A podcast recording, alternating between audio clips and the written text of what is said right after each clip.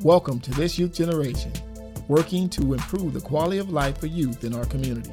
I'm your host, Deon D. Price, author and youth life skills coach. I'm looking forward to engaging you on the topic of critical issues concerning today's youth generation by way of informative edutainment through storytelling, discussions, and interviews.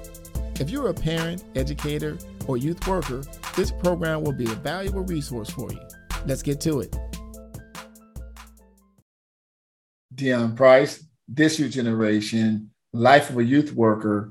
This podcast episode is based on a column that's focused on attentive and inquisitive parenting. The column brought some interesting feedback, which led to the idea of this podcast, which will consist of a panel of parents speaking on this very subject. Is it attentive, inquisitive parenting, or is it being nosy and too controlling?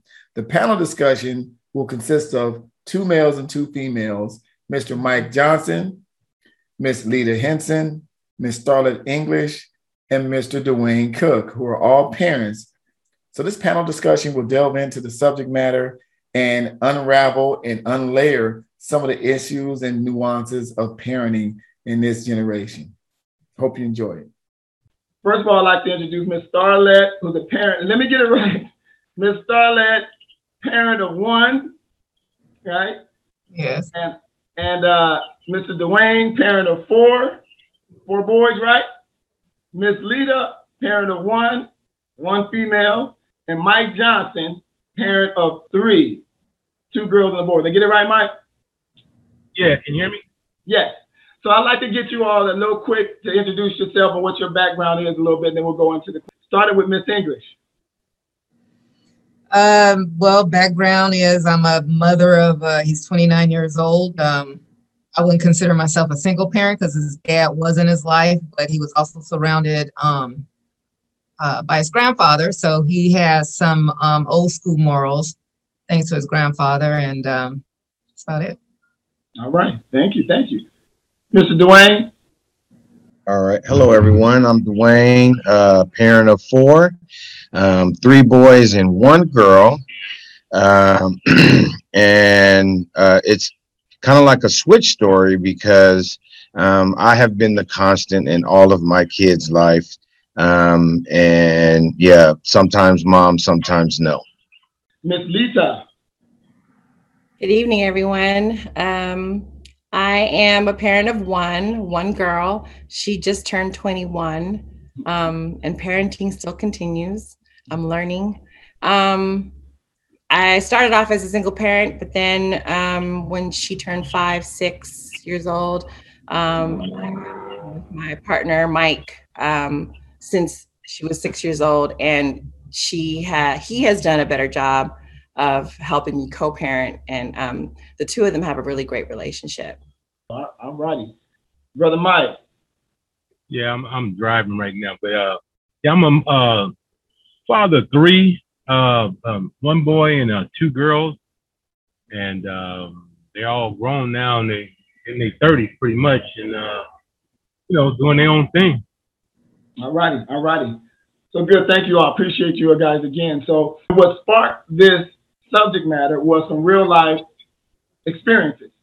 One was when my daughter was in high school, a lot of her friends just said, listen, she told me, she said, my friends stopped inviting, and she said it with attitude too.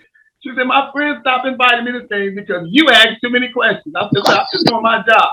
So if your friends stop messing with you because I'm asking too many questions, then I must be doing something right. So I kept asking questions. But that stuck with me because I also felt her because she was emotional about it. And uh, I was asking too much. So that kind of morphed into uh, us asking the questions to parents and youth. And very recently, I had a, an incident where my youngest was asked to go to an event. And he was asked to go to an event with one of his friends in an amusement park. Okay, sounds good, right? First question what amusement park? How much is going to cost? Who's driving? When you coming back? How many people going to be in the car? Who's going? Who's my contact? All those questions. The first one was a follow up was who's driving, and I, he said uh, my friend's parent. I happened to go outside to see the parent, and I didn't see the parent in the car. I saw his friend, who I know is his age and don't have a license. I said, hold up, wait a minute. I said, uh, CJ, what you doing driving? My mom let me drive. CJ, I know you don't have no license, bro. You can't, you can't fool me. No, but I'm getting my permit. Okay, getting your permit means you driving dirty. So Amir ain't rolling with you. Sorry, he can't roll with you. But I will do this. I will take you guys to Six Flags myself. Tell your mom, and and, and, I, and she come pick you up. I'll drop you off. Right. So that was it. And he, he gave me a funny look. And uh, Amir walked in the house with an attitude. So I was a bad guy on all levels. So that's what sparked the column. Is it being too nosy? Is it helicopter parenting? Is it micromanaging? Is it being nosy? Or is it just being attentive and, and, and an inquisitive parent? So question number one is how much privacy do you give your kids, depending on their age, uh, when it comes to asking all their business? Dwayne, let's start, why don't you start with that one? And so, yeah, for me, um, I am definitely an inquisitive parent. Um, I ask a lot of questions as well. Um, I I try and be as um, I want to say discreet at, with my questioning, um, but definitely uh, consistent. So I don't really give a lot of um, extra space. So if you know, if you're saying like how how nosy am I or how much do I get in it, um, yeah, about eighty to ninety percent I stay in their business. Right. Good. Good. Thank you, Miss English. Yes. Um, well, for me now, because my son is an adult, um, but he temporary he's temporarily residing with me. So um, as an adult, I try and give him the privacy um, but as still as a concerned parent, um, my son has a horrible driving record. Um, so when he's going somewhere, he'll let me know where he's going. And so, you know, I still, being a mother, I don't care how old he is, is okay, well, you know, where you going? Um, you know, what friends are you hanging out with tonight? Just be careful out there. So I kind of just give him, instead of questioning him, I give him some advice, some motherly advice. Be careful you know, watch your environment. Um, you have contact phone numbers, things like that. But when he was younger, um, you know, my son wasn't the type of person that would go hang out, um, you know, with friends and things like that. He was he was pretty much a private person. But as he started to mature a little bit, yes, the questions were there. Um, who are your friends? Where are you guys going? What time you plan on being back? Um, and so I I did not try to be too controlling, but um, I wanted, you know, when I asked him questions, he answered it because he knew what the consequences were going to be if he, you know, did respond. It was like, okay, well then, if you can't tell me who you're going with and hanging out and where you're going, you're not going. And that was the end of the story. So that was it. And, and so it seems like it changed. Uh, obviously, your your style of questioning adjusted with their age, right? right? It's not so much as questioning, but again, just making him think of, okay, well, you know, mom's asking this. And he, he does the same thing when I'm going out, mom, where you going? You know, you know, are you going, you know, are you okay? He's gonna, right. you know, things like that. So to me, it's just, I'm trying to be more respectful right. um, as because he's an adult, but he's still living under my roof temporarily. So there are still some questions I'm going to be asked. Thank you for that. Ms. Lisa. Um, growing up, Lana as a kid, you know, she um always had the the um this attention to she was always drawn to things that would get her in trouble. And so when it started to get, you know, affect her grades, mm-hmm. as far as privacy goes, I had to take uh, control. And maybe people might think it's that you know, as a young kid, 12, 13 years old, you know, I wanted to see what she was doing on the phone, being that you're not supposed to be on phone class, right? Mm-hmm. So I found this nifty app called Screen Time, and it allowed me to control her phone. Wow. Okay. Um, so basically, during the hours of school, I'd shut it down. Sometimes I'd get calls from her saying, Can you please unlock my yeah. blah blah blah because I need to do research on blah blah blah. I'm like, well, you guys have computers in class, so I'm not buying it. Um, yeah, yeah, that's a, that's a different level of uh, they don't know what they're dealing with. we have, right? right? You got to have some better game to deal with these old school parents, right? Right. Brother Johnson, Brother Mike. Yeah, can you hear me? Yes, sir. Yeah, well, in uh, my particular case, uh, what we I pretty much did was, uh, you know, ask them when it was coming up, you know, where you going, who you who your friend, who you gonna be with. They they going to such and such house. I call the parents and find out, you know, Absolutely. give me a number. I talk to the parents straight up, Absolutely. you know. And uh, I basically mine mine's all grown now. They're doing their own thing. But when they was coming up, I basically told them that you got no rights. Wow. You have no rights. You are we just breaking straight up Gu- Gestapo up in here. I said, if you want freedom, you want equal rights, you must leave the premises. Mm. In here, everything in this house, we own, we control, right? And here's a perfect example. One time, my daughter got to where she wouldn't open the door. She didn't want to open the door when I wanted to talk to her about something, right? So one day she came home, the door was gone. And and and one of the things I used to do was deflect the issue. Like Mhm. I could have said, I took the door because you didn't want to talk to me, right? I told her the door got a problem. What do you mean? She said, I said, the door got a problem. You want to talk to me, and I want to talk to you, but the door don't want us to talk. The door's got to go. So the door got to go. The door is. She said, "Where's the door?" I said, "Door's up in the up in the in the in the garage, up in the thing." I said, "Now you go talk to the door. The door will let me when I come to talk to you. If the door let me talk to you, then it can come down. But I don't know because I don't talk to the door. Right. Yeah, You that's know, I- I That's right. That's what I would do. I would deflect those kind of things. But main thing is, I told my kids, uh, you know, this is how we roll. We roll like this, and we set the rules. I mean, to no privacy, you don't have no privacy. Wow. You ain't got none.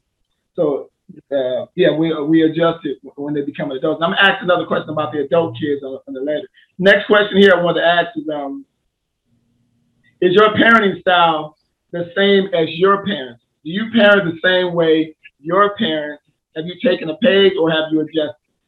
And, and I'll start with that by saying no. I, I had a one one parent, no father, and my one parent was dysfunctional. That she was suffering from alcoholism, so I could I didn't have any clue. Um, Miss English, what was your parenting style? Did you take did you take a little bit of your parenting style from your parents? Well, um, well, like you said, I grew up in a two-parent home, a mom and a dad. My um, my dad was the disciplinary. He was the one who laid down the rules, and he was the enforcer if you did not abide by those rules. My mom was sort of like an innocent bystander. She just kind of stood quiet and really didn't say anything. So, um, I think growing up in my time as as a young teen, um, a lot of people would think it was unusual for there not to be two parents in the household. However, in my era, my, the community I grew up in, it was very common to have a mom and a dad in the same house. So my dad was the type of person I think back then where he laid the rules down. You were, you know, if you were going out with a friend on the weekend to the mall, you already knew what you you know basically he laid down the rules. There were no questions. So he really didn't have to question us. He already we already knew how to conduct ourselves out in public and we knew what the consequences were going to be if we did not. So his questioning was very you know basically the same who you going out with this weekend. That was it. He just wanted to know who you were going out. He knew you know once he gave us those rules of what not to do there was there was nothing else left. He didn't have to do that every weekend we went out. Um, but my dad again was old school, so um, my the rules for the girls in the house were different from the one male that was in the house, which is my brother, and um, that was basically seen like dating. Um, I never saw my dad bring any of my boy, my brother's uh, girlfriends in the house and sit him down and ask him questions. What he did with the guys who came to take me and my sister out, and um, so they would sit down in the living room without us in the room. It was just my dad and whoever we were dating at the time. And he would ask them questions. And um, one of his rules were you coming to pick up my daughters, there will be no honking the horn. You're going to get out of your car. You're going to come to the door. You're going to pick my daughter up, and that's how you're going to drop her off. Right on. Again, the way that I was raised was you set out the rules that's it there there was no constant questioning every time we wanted to do something because we already knew what to do Yeah. now with my son i lay down the rules but and I don't know if it's a male thing. It seems like every weekend he forgets what the rules are. So then that requires me to go over the rules again and again and again. But when you don't think they're listening, they're actually listening because at some point they'll switch back on you and say, Well, mom, remember you told me I couldn't blah blah blah. Okay, you were listening then. He But I have repeating myself every other weekend. So I did I do take some of my dad's parenting, um, but I've also incorporated my own because my son is nothing like me. So you have to, just like with anything, you have to adapt and adjust Make some adjustments. um, right. to the right. Yeah. And so I've made a And lot of Nicole- adjustments. Absolutely. Thank you for that. Thanks for listening.